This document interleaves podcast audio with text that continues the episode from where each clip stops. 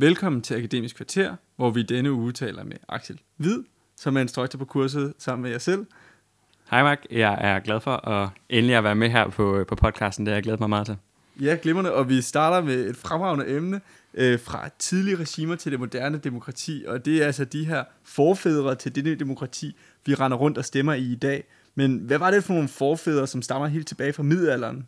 Jo, altså helt, her er det jo øh, helt sikkert oplagt at tage fat i tidlige repræsentative øh, institutioner eller organer, øh, hvor kongen ligesom øh, sammen med samfundets andre eliter øh, sad og, og forhandlede. Øh, og de her eliter, de kunne være udvalgt på baggrund af øh, sådan regional tilhørsforhold, eller også kunne de være øh, udvalgt på baggrund af deres tilhørsforhold til de forskellige elitegrupper i samfundet, for eksempel øh, kirken eller adlen.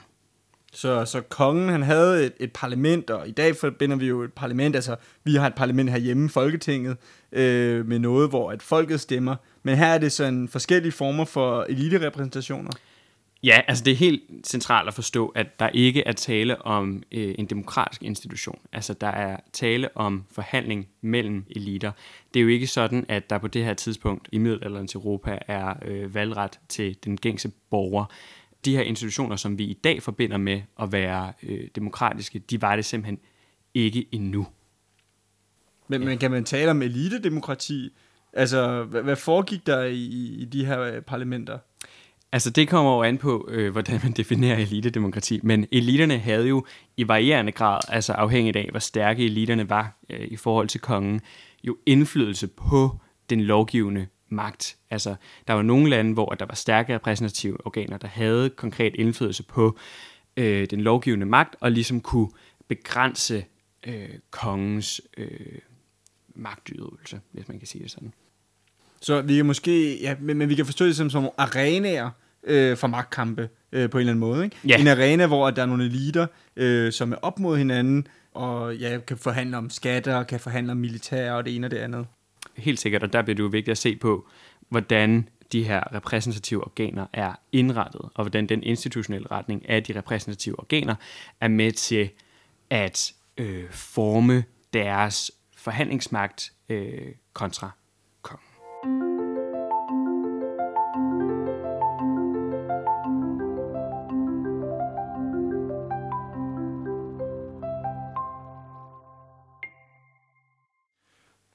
har vi talt om de tidlige parlamenter, hvor det bare var et spil for eliten, og det var kongen, der brugte det til at administrere staten. Men som vi jo begge to ved, så kan vi jo stemme til folketingsvalg, og vi er ikke længere i øh, kongens magt, vi er i demokratier. Mm. Hvordan skete den her overgang fra de, de, øh, de her øh, middelaldersparlamenter til vi er, i dag alle sammen kan stemme? Jo, altså øh, for at svare på det spørgsmål, så kan vi jo ty øh, til Adam Zaborski, som man kan så ofte, øh, som giver os to forskellige dynamikker, som vi kan forstå udbredelsen af valgret slash øh, stemmeret igennem. Den ene er, at valgretten ligesom bliver conquered eller erobret af øh, masserne, hvor at øh, typisk underklassen på grund af en trussel om revolution ligesom tvinger indgruppen, overklassen, den der på nuværende tidspunkt har øh, stemmeret i samfundet, til at udvide øh, stemmeretten, netop fordi at alternativet om revolution er værre. Ja, altså vi har, vi har elite, og vi har masser, og ja. det blev meget øh, konkret med, med eliten og massen i den mm. franske revolution, i den amerikanske revolution.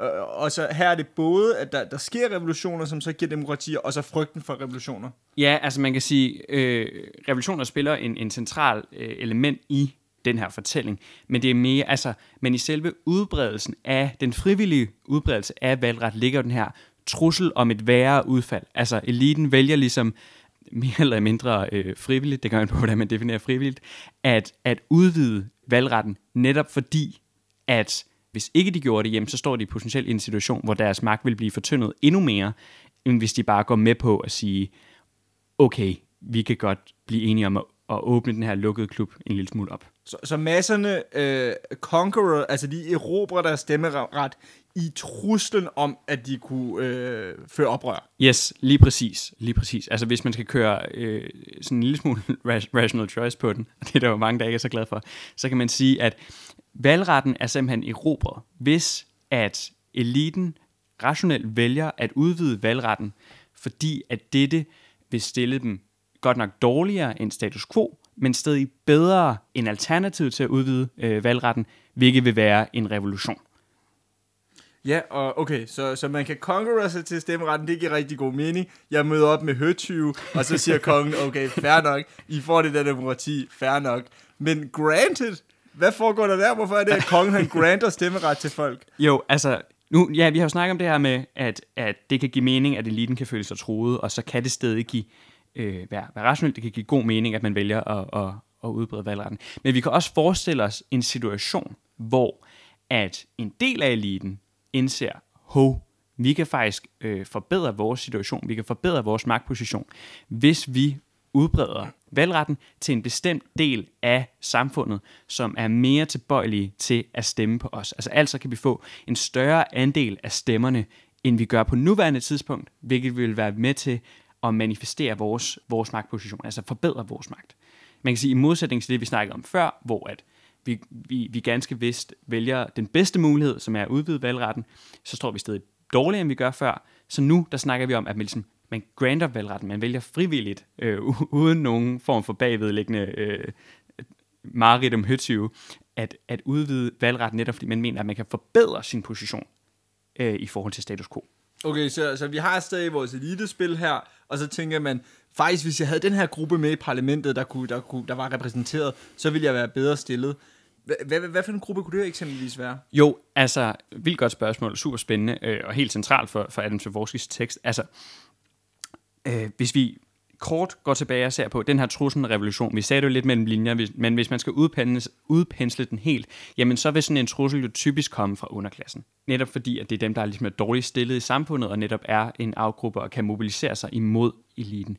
Hvis vi ser på den her granted mekanik, jamen så vil det jo typisk være andre former for samfundsgrupper, for eksempel kvinder. Altså, at udvide valgretten til kvinder vil jo ikke være øh, er en mere fordelingsneutral udvidelse af valgretten. Altså fordi kvinder ligesom er spredt overalt i, i, i velfærdsfordelingen i, på det her tidspunkt, især hvis man ligesom ser den på husholdningsbasis. Så der er ikke de store fordelingsmæssige konsekvenser, men kvinder kan jo have andre præferencer øh, i forhold til partier, de kan stemme på. Så man kan forestille sig, at der er et parti, der tænker, øh, ho, øh, eller en elitegruppe, der tænker, ho, hvis vi udvider valgretten til kvinder, jamen så vil den væsentligste øh, konsekvens af det være, at vi vil få en større andel af stemmerne, fordi at kvinder i højere grad end samfundet som helhed, eller den, der på nuværende tidspunkt kan stemme, vil være tilbøjelige til at stemme på os. Ja, så, så hvis vi lige, vi har de her grupper, dem der har magten, det er de rige, det er de magtfulde, øh, det er eliten, og, og jamen, de har ikke så meget lyst til at give det til de fattige, fordi så siger de fattige, vi skal bare have nogle skatter eller et eller andet, øh, og så gør det, det er meget mere surt at være rig og elite. Men, men så hvis man bare tager altså borgerskabets, øh, hvad hedder det, koner på en eller anden måde, ja.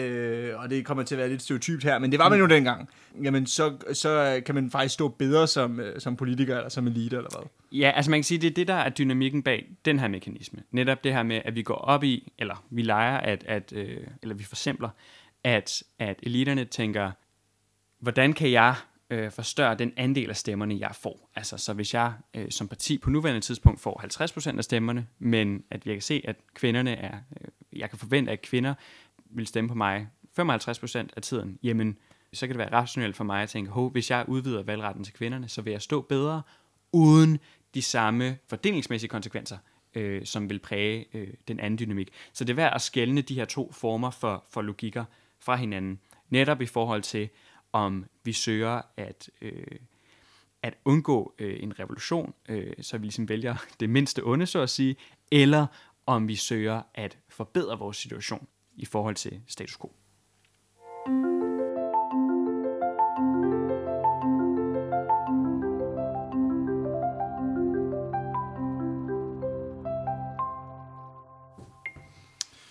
Nu har vi været omkring, hvordan demokratier udbredte sig generelt. Lad os snakke lidt specifikt om Danmark. Hvorfor var det egentlig, at vi fik demokrati i Danmark i midten af 1800-tallet? Jo, altså man kan sige, det er jo, det er jo et, et, et stort spørgsmål, så, så at sige. Men hvis vi starter med at kigge på junigrundloven, altså grundloven 1849, så var valgretten ligesom begrænset til mænd, der var over 30 år, der ikke skyldte penge i fattighjælp, havde egen husstand, øh, ikke var straffet, og ligesom heller ikke var umyndiggjorte. Så på det her tidspunkt, der var valg, valgretten jo, øh, eller stemmeretten jo ret, ret begrænset. Det var ikke ligefrem en stor andel øh, af befolkningen, der havde valgret øh, på det her tidspunkt. Så med den reviderede grundlov af 1866, der som del af en mekanisme, der, der tidligere havde været med i novemberforfatningen, der introducerede man en privilegeret valgret til de rige, altså den, der betalte særlig meget i skat.